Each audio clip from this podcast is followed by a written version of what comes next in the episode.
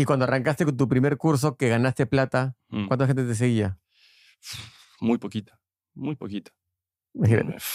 Menos de mil, mucho menos. Menos de mil personas. Sí. O sea, 800 personas. O sea, básicamente como una ama de casa menos. de 60 años. ¿no? Totalmente, totalmente. No se trata de los seguidores tampoco. Exactamente. Y ese es algo a lo que quería llegar, ¿no? Que la gente piensa que seguidores es ventas. Mm, Y yo, y creo que conocemos a personas eh, que son lanzadores digitales, etcétera, que no lo sigue nadie y Y tiene lanzamientos de un millón de dólares. Mm. Y no lo sigue nadie. nadie, ¿no? Y, y eso es algo que hay que romper esa, más que mito, ese vínculo. Mm, seguidor no es igual a plata.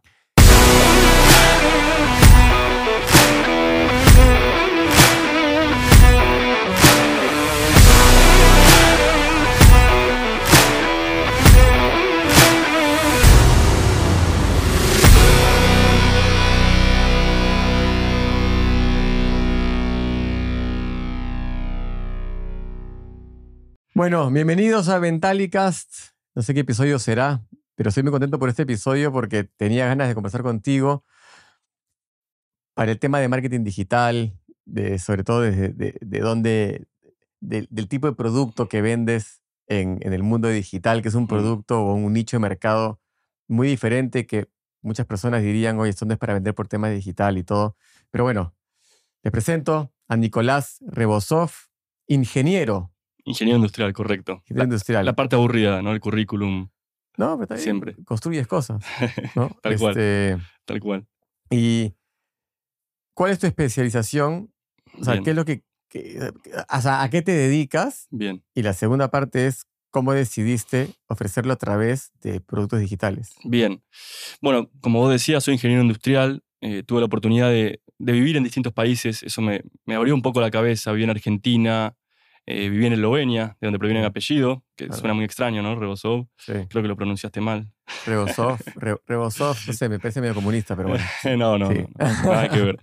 Y en Dinamarca, ¿no? Y también eh, tuve la oportunidad de estudiar también y trabajar en Brasil, eh, en Dinamarca también, en Japón, en Alemania, Estados Unidos, y eso me abrió mucho la cabeza, conocer distintas Mm. culturas. Bueno, y después volví a Argentina con, digamos, eh, tratando de perseguir mi propósito, que lo que me hace levantarme todos los días de la cama, que es ayudar, ¿no? Mm. Ayudar y ayudar. Y bueno, encontré una forma de mezclarlo con la ingeniería industrial, eh, con, con ayudar a la gente, y empecé a hacer ¿no? consultoría ¿no? en Mm. distintas empresas. Y, y me empezó a ir bien, ¿no? Si, si bien al principio me, me la pegué, como cualquier emprendedor, me la pegué, fallé mil veces Claro. con... ¿Y con- consultoría en qué específicamente? Consultoría en, eh, en procesos. Inicialmente era consultoría en procesos, ayudar a empresas a mejorar procesos. Es una consultoría bastante típica esa. Pero me di cuenta que las empresas tenían muchos problemas en común y que esa consultoría al fin y al cabo no era tan efectiva porque después los cambios no se podían mantener en el tiempo. Mm, ¿no? Y, y como decía, las empresas tienen muchos problemas en común que se la pasan apagando incendios, tienen desorden, problemas de desmotivación, equipos desmotivados, baja productividad, y que tenía que hacer algo distinto si quería generar un cambio real que dure en el tiempo. Mm. Y eso se logra generando un cambio cultural en las Mm. empresas, que de eso no hay mucha consultoría. claro. Entonces empecé a enfocarme en eso y bueno, desarrollé una metodología para eso y después, la- le- digamos, el gran cambio fue quiero llegar a más gente. Mm, ¿Cómo hago para llegar a más gente? Bueno, tengo que saber vender porque puedo tener mejor producto, la mejor metodología.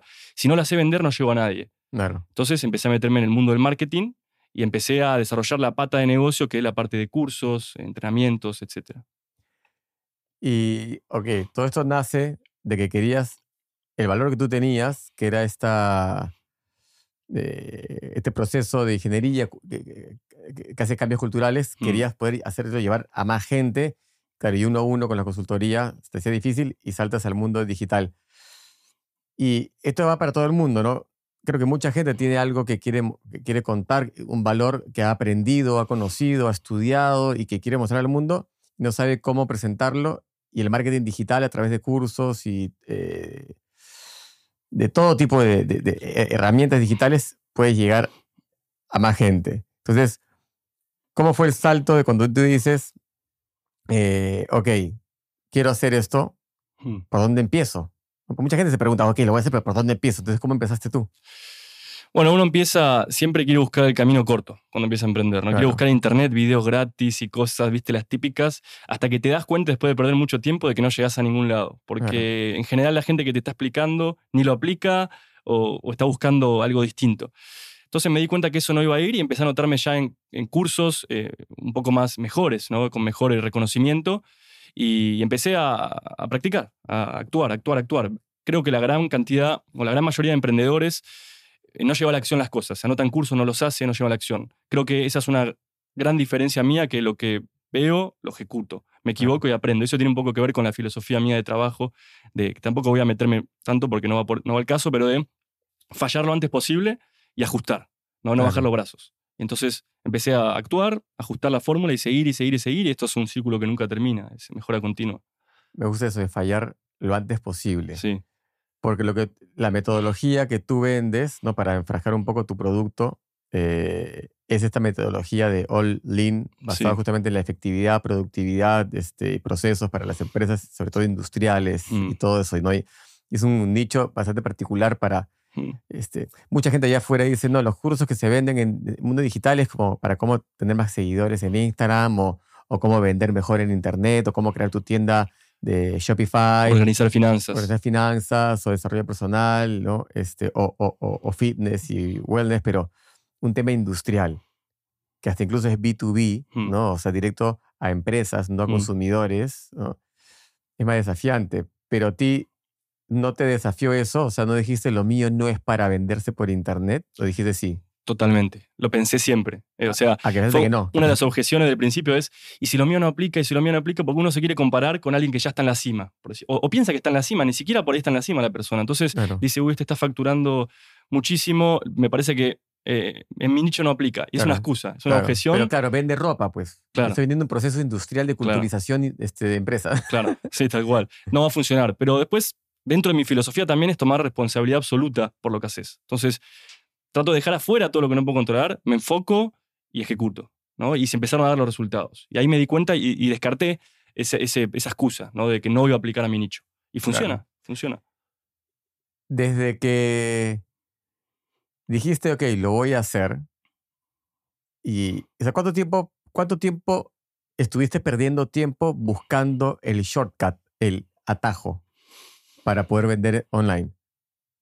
Un año. Un año Yo creo. de pérdida de tiempo, claro. Porque mucha gente puede pensar de que sí, no, este, me di cuenta al toque a los dos meses. Un año tratando de descubrir a través de YouTube o Instagram cómo hacer para vender tu servicio online. Totalmente. Creyendo que cambiando el botón de color o cambiando la letra, la font, iba a haber un resultado drástico. ¿no? Eh, las cosas que uno lee en internet, que se encuentra. Claro. Y de ahí, bueno, te fuiste a invertir en cursos. Sí, a, invertir realmente en gente grosa, experimentada, que tiene resultados reales. Ya. Sin perder tiempo, dejar de perder el tiempo. ¿Y te sirvió? Totalmente. Totalmente cada centavo invertido el año pasado he invertido en capacitaciones eh, más de 10 mil dólares en diversas cosas, no solo en marketing digital. Y cada centavo lo valió. Eh, es como la gente cree que para ir a emprender es eh, empezar a ganar plata, ¿no? Y vende el primer curso, gané 50 dólares, ahora, ahora puedo gastar 20.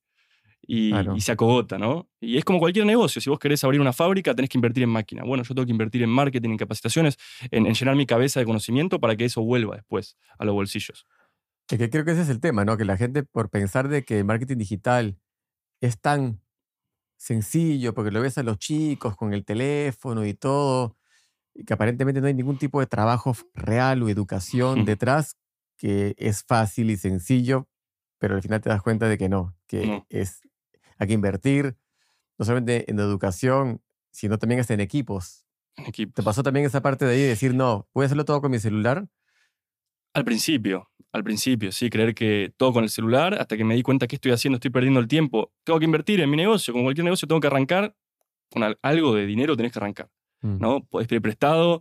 Eh, creo que la mayoría de las personas pueden conseguir ese dinero, ese capital para iniciar, comprarte una cámara, eh, digamos, grabar algo de medianamente calidad. No es indispensable, pero sí, invertir en equipos, en trípode, luces. Eh, sí, tuve que invertir. Y qué es lo loco también. Hay gente que tiene que invertir en oficinas, una, ¿cómo se dice acá? Planilla. Eh, el, tener a gente en blanco. Sí, sí, una plantilla de trabajo. Una plantilla de trabajo. Eh, mercadería. ¿no? Este, bueno, costos fijos. De, pero el emprendedor digital es un poco averso a eso. Dice, no, comprarme una cámara. ¿no? O comprar unas luces. Tengo que vender 10 No. cursos, ahora no puedo. Tal cual, tal cual. No, no hay una lámpara por acá en casa que pueda usar, que una, una, no está comprando luces, ¿no? Ujú, Creo que todos hemos pasado ujú. este, por eso en algún momento. O sea, Mm. no hay emprendedor digital que no haya pasado por eso. Y una vez que te encarrilaste en, ya, ok, voy a empezar a, sea, ya entiendo que hay que invertir en educación, o sea, en conocimiento, en herramientas y empezar a ver cómo empaquetar lo mío para poder ofrecerlo. ¿Cómo fue ese proceso?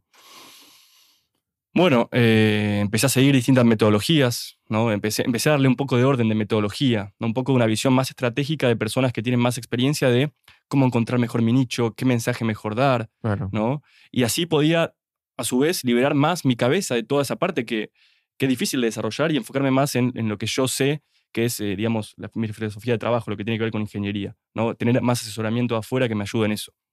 En general creo que hay un grave error de que nos enfocamos mucho en reducir los costos, como Claro. decían. No invertir, no invertir, no invertir, y, y gastamos el 80% de energía, y en vez de gastar ese 80% de energía en generar más ingresos, ¿no? En- Claro. en abrir abrir abrir. Eh, entonces cambié el enfoque, me, me solté un poco, ¿no? Empe- Empecé a invertir más y empezó a entrar más, a su vez, ¿no? Perfecto, perfecto.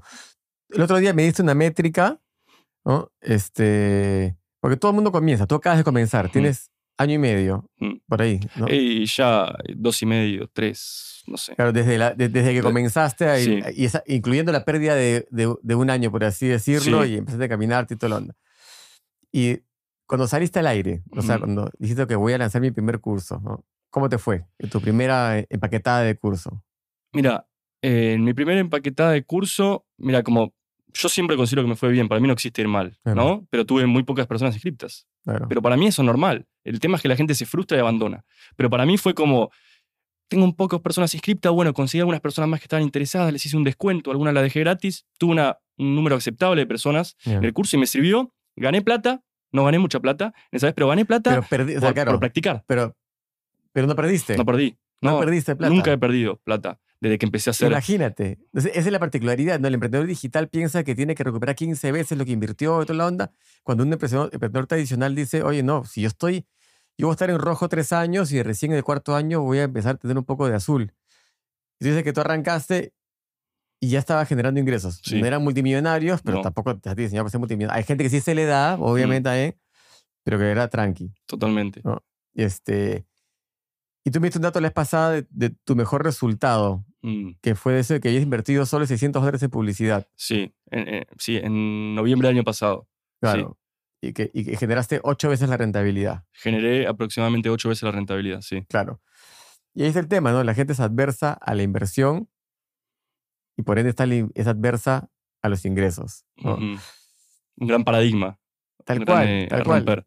Y, y sobre todo en el mundo digital donde no tienes que poner este, paneles en la Panamericana, en el, en el aeropuerto, eh, avisos de radio, revistas. Acá es, es con publicidad en Facebook, bueno, LinkedIn, TikTok, Instagram, lo que, lo que utilicen, ¿no? ¿Tú dónde publicitas tu curso? Eh, mi curso lo está en Instagram, en Facebook, en LinkedIn, TikTok. eh, ¿Me olvidé alguna? YouTube. YouTube. Pero ahí haces publicidad en todas No, no, hago publicidad solo en Facebook y en Instagram hoy en día. Orgánicamente en todos lados, publicidad paga en Instagram y Facebook. O sea, ya que tú tienes, creas contenido. Mm. Ahora, pregunta clásica. Cuando lanzaste tus cursos, has tenido ya estos ingresos de miles y miles de dólares que entran a tu bolsillo. ¿Eres famoso en, en Instagram? O sea, ¿tienes miles, miles de millones de seguidores? No, No. ¿Cuánta gente te sigue? aproximadamente 10.000 ahora en Instagram. 10.000. O sea, 9.100, dice Juanse. 9.100.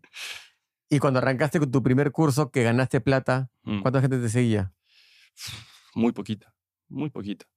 Imagínate. Menos de mil, mucho menos. Menos de mil personas. Sí. O sea, 800 personas. O sea, básicamente como una ama de Menos, casa menos. de 60 años. ¿no? Totalmente, totalmente. No se trata de los seguidores tampoco. Exactamente.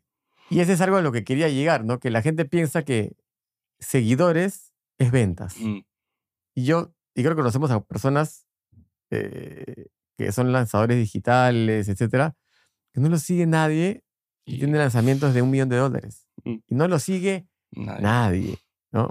Y, y eso es algo que hay que romper esa, más que mito, ese vínculo. Mm, seguidor no es igual a plata. Y la gente, yo creo que lo sabe, Mm. pero ahí creo yo que hay un, tema ahí por resolver. Es que quieren ser populares y Mm, mira, pierden la brújula mira. y dicen, puta, yo, este reel repegó, voy a hacer un reel parecido. ¿Qué es repegó?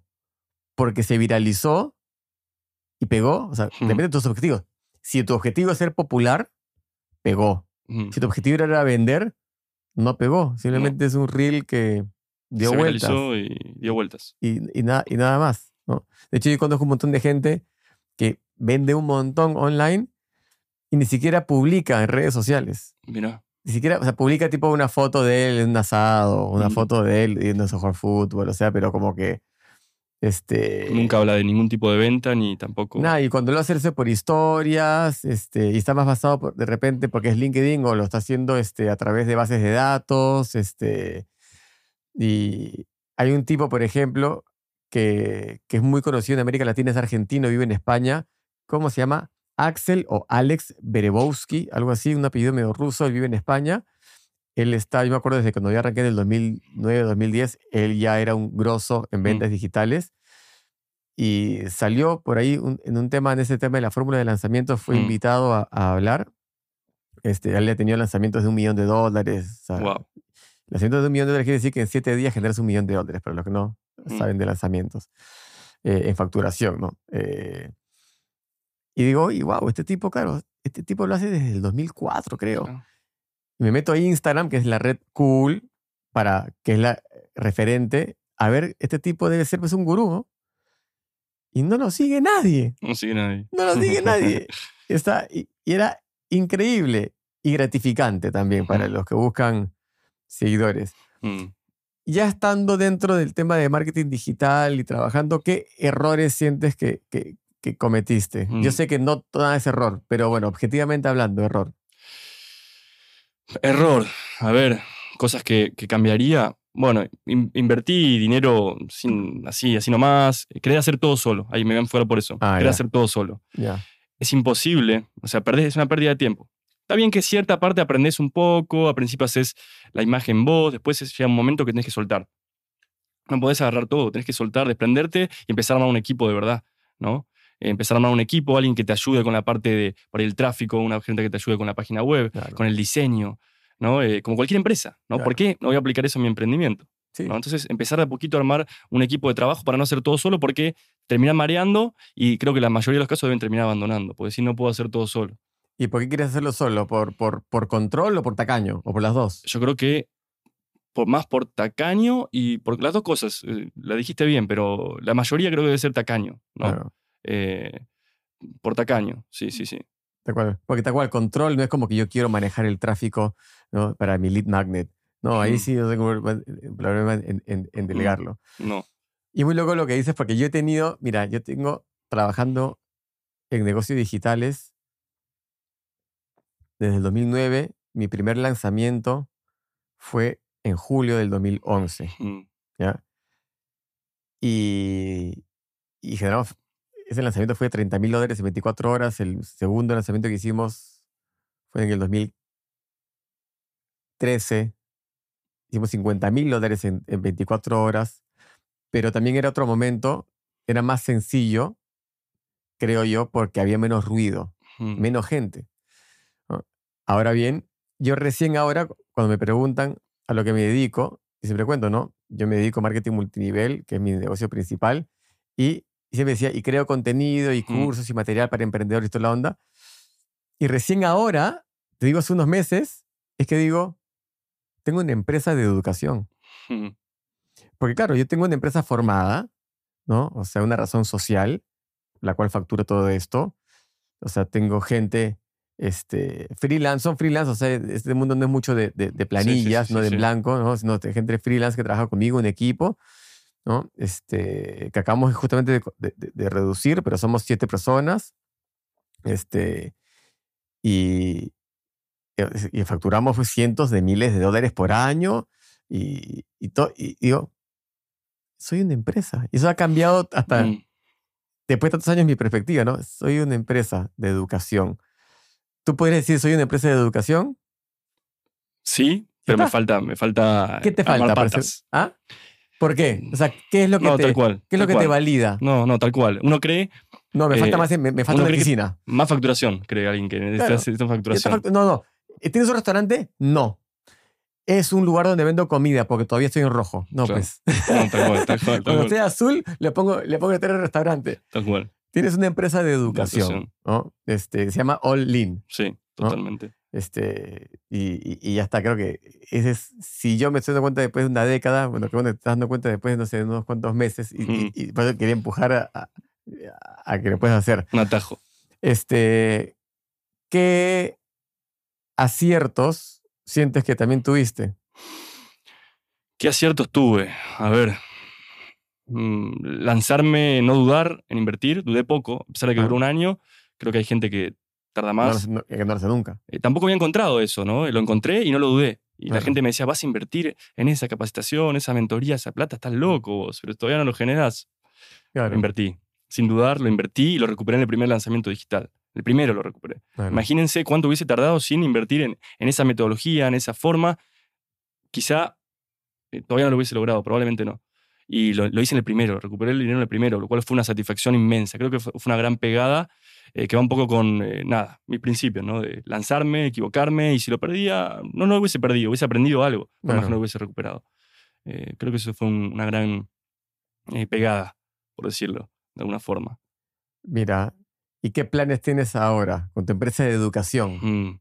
¿Qué planes tengo ahora con la empresa de educación? Bueno, seguir creciendo, aprendiendo, seguir invirtiendo en mi cabeza, seguir creciendo con mi equipo de trabajo, eh, cada vez poder O sea, invertir. cuando dices equipo de trabajo, te interrumpo ahí. Sí, ¿Qué es un equipo de trabajo pa- para un negocio digital? O sea, ¿qué es lo mínimo para ti Bien. indispensable? bien. Hoy en día nosotros trabajamos de la siguiente forma. Eh, yo soy la cara visible, la parte de Lean, la parte de, de la filosofía de mejora continua, y, y, eh, tenemos dos personas que trabajan la parte de imagen, eh, hacen la parte también de las publicaciones en las redes, editan la foto, los videos, y una persona que me ayuda con el tráfico y la estrategia, eh, la estrategia de cómo qué mensaje dar, qué- para qué lado vamos, cómo planear un lanzamiento, eh, el curso, etc. Somos cuatro personas haciendo eso. O sea, dos personas que básicamente editan videos, hacen fotos, que contenido, community community manager, editor, toda esa onda, video. Y una persona que es para trafficker, Sí, y, y este, em- estrategia. eh, estrategia embudo. Sí. y aparte sí, sí, sí. comercial. La cual nunca la vi, porque es de Perú. Todavía nunca nos vimos. ¿ah? Pero no, no, eh, es todo digital. Yo trabajo con Paco hace 12 años y nos hemos visto dos veces. Y mi asistente Lorena, que bueno, ya trabaja con nosotros, que Juan se conoce muy bien, con ella una década y nunca la vi, Mira, nunca. mira. O sea, la vi por Zoom y por Skype en su momento. Increíble. Nunca la vi. Así que es, es lo más normal del, lo más normal y está, está bueno también. del mundo. Y a ellos les pagas mensualmente, les pagas por lanzamiento, les pagas por, por entregable. Eh, a la persona que trabaja conmigo, que, que hacemos la parte de estrategia y, y- y tráfico por lanzamiento. eh, O sea, no tiene, un- pactamos- no tiene un no, fijo. No tenemos un fijo, fue la forma que arreglamos. He hablado con otras personas, algunas pedían un fijo, unas no. Hablé con un montón de personas. La verdad que nos llevamos muy bien y nos va bien. Y las otras personas sí tenemos un fijo. Claro, porque es que es continuo. Es continuo. Es Eh, continuo. Tenemos determinada cantidad de contenido que subimos por semana en todas las redes, algo ya fijo, muy estable. Y la verdad que funciona bárbaro y estamos recontentos ambas partes. La pregunta que todo el mundo se va a hacer es, ¿cuánto, ¿cuánta gente buscaste para poder encontrar a la que encontraste? Em, O, o sea, ¿o dónde buscaste? La gente dice, ok, te creo, Nico. Yo también Mm. tengo que hacer un... está lleno de community managers, está lleno. ¿Sí o no? Hay por todos lados. Es infinito. Levanta el teléfono, mandale un contacto a alguien y alguien va a tener para recomendarte a alguien. Claro. Eh, digamos, no puede ser una excusa que no hay alguien. Ahora, bueno, después se ajusta un poquito a ver con quién te lleva mejor, con quién, pero está lleno. Ahora, eh, los que yo tengo son especiales y me encanta. Digamos, Mm. eh, voy a la guerra con ellos. Pero está lleno de gente para trabajar. No puede ser una, una- una excusa esa. Es que es una excusa tan recurrente. Mirá. De sí, lo hago solo. No por sabía. eso digo, tra- o, o por, o por este control o por tacaño. Yo muchos lo, lo hacía por control. Yo recién, recién, hace poco, estoy soltando la edición de los, de, de los cortes, de los viajes, de los podcasts, Mm. este, de los videos largos. O sea, donde básicamente digo, "Ok, ustedes córtenlo. Sí, mándenme la pieza final para ver si es lo que tengo ganas que salga pero yo no me meto a... a- a- yo, no, yo no es que editaba, yo no sé usar Premiere ni esas cosas, pero yo los cortaba y me, y me quedaba horas viendo el Mm. video entero de, de- de mi conferencia de dos horas y cortaba ya, esto es para Reel, esto es para clip de YouTube de cinco minutos, esto es para Reel, esto es para clip, esto es para TikTok. Yo toda esa huevada. Mira, Y hay una frase que aprendí de alguien que dijo, es preferible que todo se haga al 80% de tu calidad, Mm, pero tú tengas 10 horas extras a la semana para poder crear y avanzar. mira. La ironía, y me Sí. pasó ahora, por eso cuando tú llegaste yo estaba justamente aprobando unas, unos cortes de, de un podcast, de hecho que va a salir dentro de poco. eh, y me está diciendo, bueno, estos son, este es el hook que estamos poniendo al principio del video y toda la onda. Entonces yo lo veo y digo, no me acuerdo todo el podcast, pero este hook es perfecto. O sea, arrancar el podcast con esto antes de la intro Mira. es perfecto. Entonces, ese 80% de repente te sorprenden y es 120%. O sea, esa gente lo va a hacer mejor que tú. Mira, No. mira. Y, y sabes que las empresas pasa exactamente lo mismo. O sea, pyme, multinacional, no pueden soltarlas, pero les cuesta soltar. ¿no? Y, y es imposible crecer si no puedes soltar. ¿no? La gente, ese, ese poder del control, querer controlar y controlar, no les permite crecer y terminan cayendo en su propia trampa de Ujú. estar apagando incendios todos los días, ¿no? porque no podés. Y, y da la casualidad que en las empresas pasa lo mismo de que cuanto más, eh, digamos, arriba estás en el organigrama, deberías tener menos trabajo repetitivo, menos estándar. Y cuanto Claro. más eh, nivel operativo estás, es más estándar, el más repetitivo. Entonces, Claro. cuando en tu día a día, y eso como consejo, estás viendo que tu trabajo es muy estándar, muy repetitivo, es momento de soltar por ahí. Eso ya se volvió algo estándar, algo repetitivo. Sí, de hecho yo recién este año que he soltado todo esto, le dije a, a mi equipo de trabajo, sobre todo la trifecta más importante, que es la, que mi asistente y community manager y cortadora, básicamente editora de los videos, la parte técnica de ver básicamente todo lo- todos los cursos, la parte por detrás, eh, el fan, y yo, ¿no? Este, esa es la, la- la trifecta que nos juntamos todos los lunes, de hecho. Dije, chicos, este, como me vi el documental este de, de, de Harry y Meghan, Mm. que es de la familia real, ellos hablaban de que unos amigos tenían en cada año una fiesta y que todos elegían su palabra para el año. Dije, mi palabra para el año va a ser reflexión. O sea, este, este año. ¿Qué quiere decir eso? Voy a salirme del operativo, Mm. voy a confiar y me quiero sentar a pensar. Porque si no entra el automatismo de estar en, en- en- en la misma, Mm. eres dueño de tu empleo más que dueño de tu empresa, y estás haciendo todo, todo, todo, y no estás creando cosas nuevas por estar ejecutando lo antiguo. Exacto. Entonces, yo estoy en una etapa reflectiva de eso. sí. Y hablando de reflexión, la vez pasada lo hablábamos también de, de que todo el mundo piensa que allá afuera hay un truco. O sea, la gente que te ha escuchado ahora, gané dinero en mi primer lanzamiento. Recuperé ocho veces lo invertido en uno de mis lanzamientos. Hay algo que no estás contando. Brother, ¿cuál es el truco, men? Porque yo estoy lanzando y no me sale, o yo no he podido comenzar todavía, y lo tuyo todavía es un tema industrial, básicamente con empresas, ¿no? O sea, y, y lo mío es más fácil incluso, pero no me sale, o sea, Eric habla de lanzamientos de decenas de miles de dólares, estos tipos saben algo. Mm. Deben juntarse en una casa, ¿no? Donde están todos los creadores de contenido y lanzadores digitales cagándose de la risa de toda esta gente que no sabe nada. Y como si el truco fuera lo que tú decías, ¿no? ¿Qué? Chicos, les digo algo. Acá miro acá la cámara, ¿no? ¿No pusieron el botón eh, en settings, en Instagram, este, eh, ventas más uno? Por eso nadie te ve. No sé, ah, porque todos lo sabemos. Ese era el truco. Ese era el secreto. Y no, son miles de partes movibles de y mucho trabajo detrás de estampadas contra la cabeza, frustraciones, ¿no? ¿Cuántas veces hemos hablado y hemos estado Mm. frustrados diciendo de la puta madre? O sea, este, ¿qué puedes decir sobre eso, sobre ese Bien. misterio? Creo que hay un truco, pero la gente quiere que es otro. Hay un truco que es tener una causa detrás que une todas esas partes movibles. Algo que te mueva, que te levante a la mañana. Si vos tenés eso, yo estoy convencido de que si tenés confianza y le das para adelante y te desprendés de ciertos, eh, ¿cómo le llamamos siempre?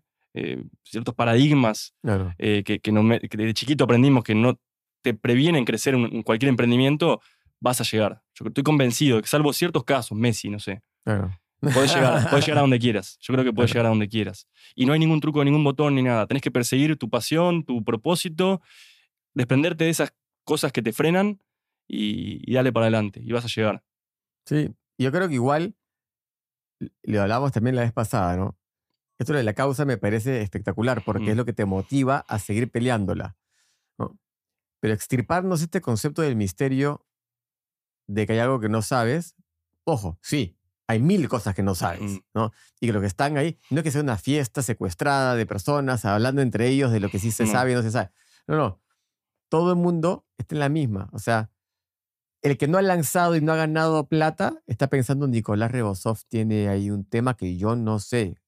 O sea, su tráfico debe ser mejor y su tráfico debe ser algo que yo no, o sea, ya. Y de repente alguien puede pensar en Eric, ¿no? Eh, Un escalón más, ¿no? Ese tipo viene de 10 años, ha lanzado, tiene lanzamientos de 100 miles de dólares. Y yo también veo lanzamientos. La vez pasada hablaba con alguien que ha hecho un lanzamiento de 3.2 millones de dólares, Wow. ¿ya? Y digo, mierda, ¿cómo hizo? Y yo soy el que he hecho, mira, mi récord ha sido 130 mil dólares en un año, en, en- en un lanzamiento de 7 días. Mm. Y el tema es, yo mismo pregunto, 3.2 millones, ¿cómo ha hecho? ¿Qué voto? Entonces, no se te va a quitar Mm. el concepto de la fiesta misteriosa, Una fiesta misteriosa. ¿ya? así como lo llamo, la fiesta misteriosa donde están todos reunidos, cagándose la risa de que yo estoy afuera, ¿no? porque no estoy en la lista. Pero recordar de que hay miles de cositas que tienes que ir trabajando y que todos han pasado por un montón de... Hay gente que tuvo más suerte. Sí, generalmente los más suertudos son los que se rompen el culo trabajando todas las madrugadas. La suerte les cae muy esa bien. es la suerte. Sí, eh, pero siempre hay un siguiente nivel en el que vas a mirar. El que tiene, los que le buscan seguidores. El que tiene 15 mil seguidores, ve al que tiene 100 mil diciendo, ¿cómo Mm. hace? Pero el que tiene mil, ve al de 15 mil, que no, ¿cómo Mm. hace? Sí, sí, sí, La gente quiere, quiere, quiere llevar el atajo, quiere llegar, ¿no? Eh, si bien puedes obtener resultados muy rápidos, como, como los que contaba, no puedes pretender ganar 3.2 millones en el primer lanzamiento, ¿no? No. Y te, te- te vas a derribar moralmente. Hay que enfocarse más en el proceso, ¿no? Y estar ajustando y viendo y confiando, confiando.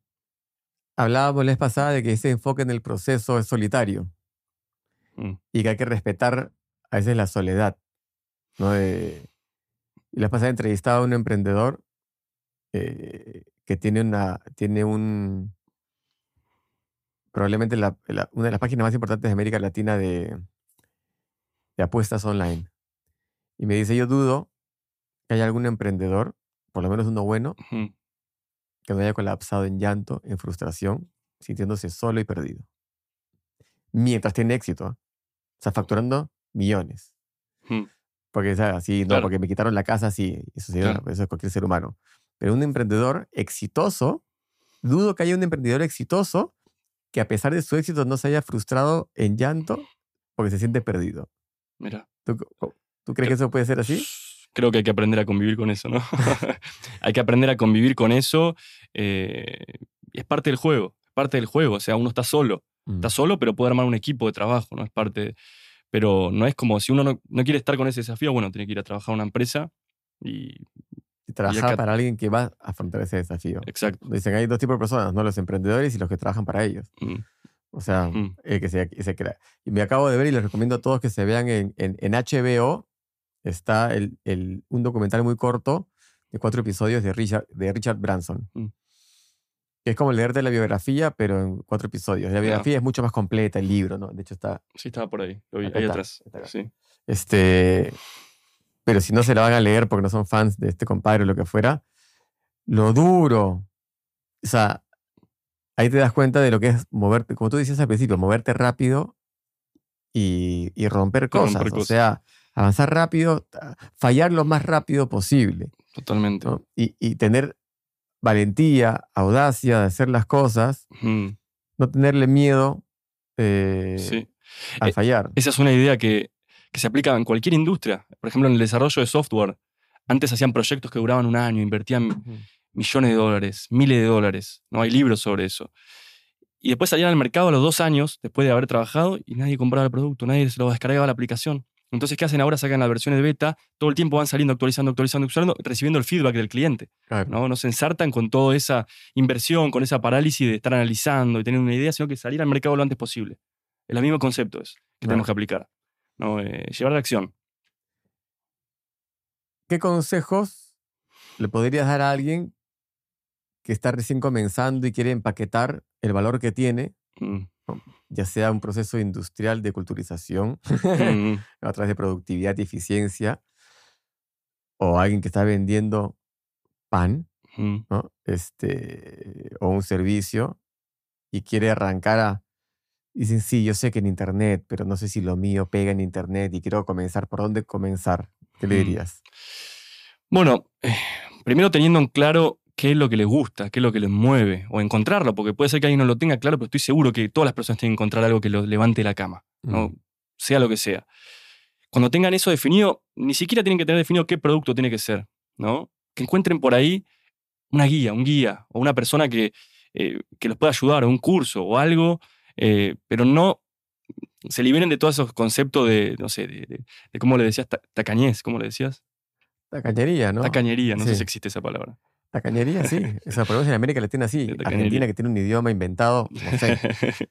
Tacañería, y no lo duden. O sea, si persiguen la causa pasión, que se la jueguen al 100% y confíen que van a llegar, que van a llegar a donde quieran.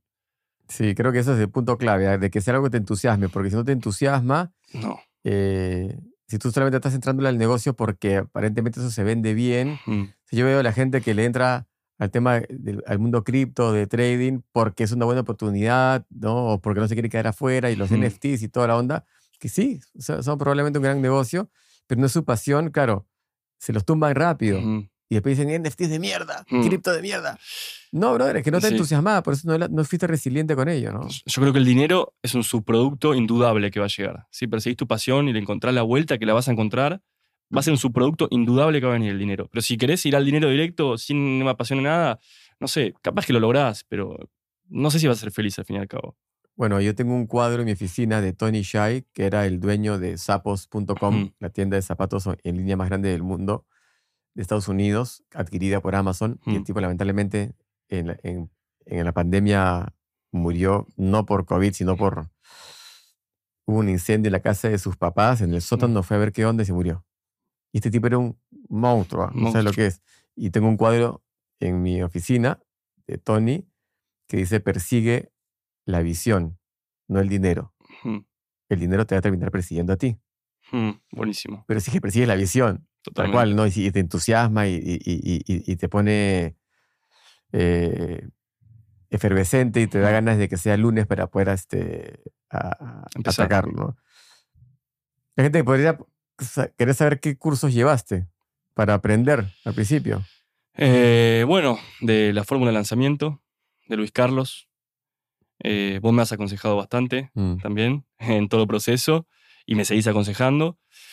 Después algo de Vilma Núñez mm. y básicamente eso, de lo que es marketing digital. Claro. Pero sigo, sigo explorando horizontes nuevos. Pero con eso tengo mucho tiempo. Claro, sí, aparte son cursos que son largos y son recontra, hiper completos. Y se, completo. se entrelazan en algunas cosas. este, Totalmente. eh, incluso. Bueno, creo que hemos abarcado todo lo que queríamos abarcar o que yo quería abarcar. Creo que se está pasando algo que, que, que- Porque yo quería dar mucho de ese tema de la soledad y que la gente que se siente sola, pero ya eso Ujú. lo hemos este, eh, hablado. Bueno, maestro, yo feliz de poder que a través de tu experiencia podamos ayudar a gente que quiere crear un negocio digital a hacerlo. Y como tú bien dices, con entusiasmo, Mm. voy a recapitular, ¿no? Que tengan entusiasmo, algo, algo que, les- que, que- que- que- que los, que los mueva, que los haga levantarse de la cama, ¿no? que no sean tacaños, No que no tengan miedo de invertir, que no traten de hacer todo ellos, que se inviertan en, en cosas y traten su negocio como un negocio. Me faltó una más. Se me ocurrió.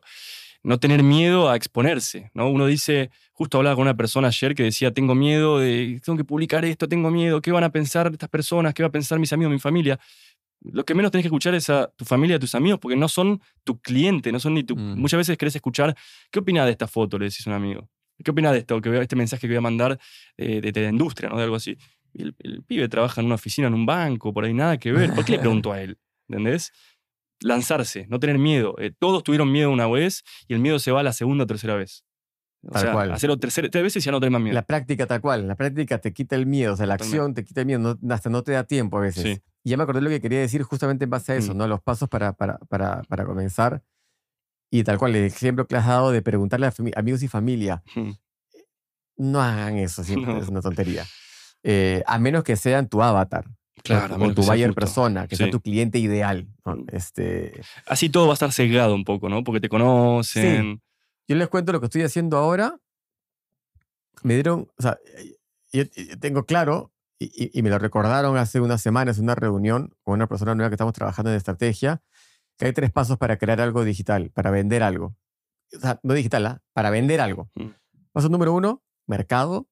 Paso número dos, eh, oferta. Paso número tres, persuasión. O sea, primero te enteras si hay mercado. Ujú. Y si hay mercado, cuáles son los dolores de ese mercado, cuáles son las necesidades de ese mercado para que tú puedas construir tu promesa de transformación. Totalmente. De ahí te vas a crear la manera como vas a crear la oferta. Mm. Esto va a ser un producto. servicio, va a ser un producto, va a ser este, un programa, va a ser un curso, va a ser algo de lo que fuera una solución. ¿Cuál es la solución y la promesa de transformación que vaya de la mano con los dolores de estas personas? Y número tres, la persuasión. ¿Cómo vas a ofrecer esa oferta a ese mercado que tú ya sabes que lo, que, que lo requiere? Entonces, lo que yo estoy haciendo, por recomendación de esta persona, es entrevistas profundas con potenciales clientes ideales. ¿no?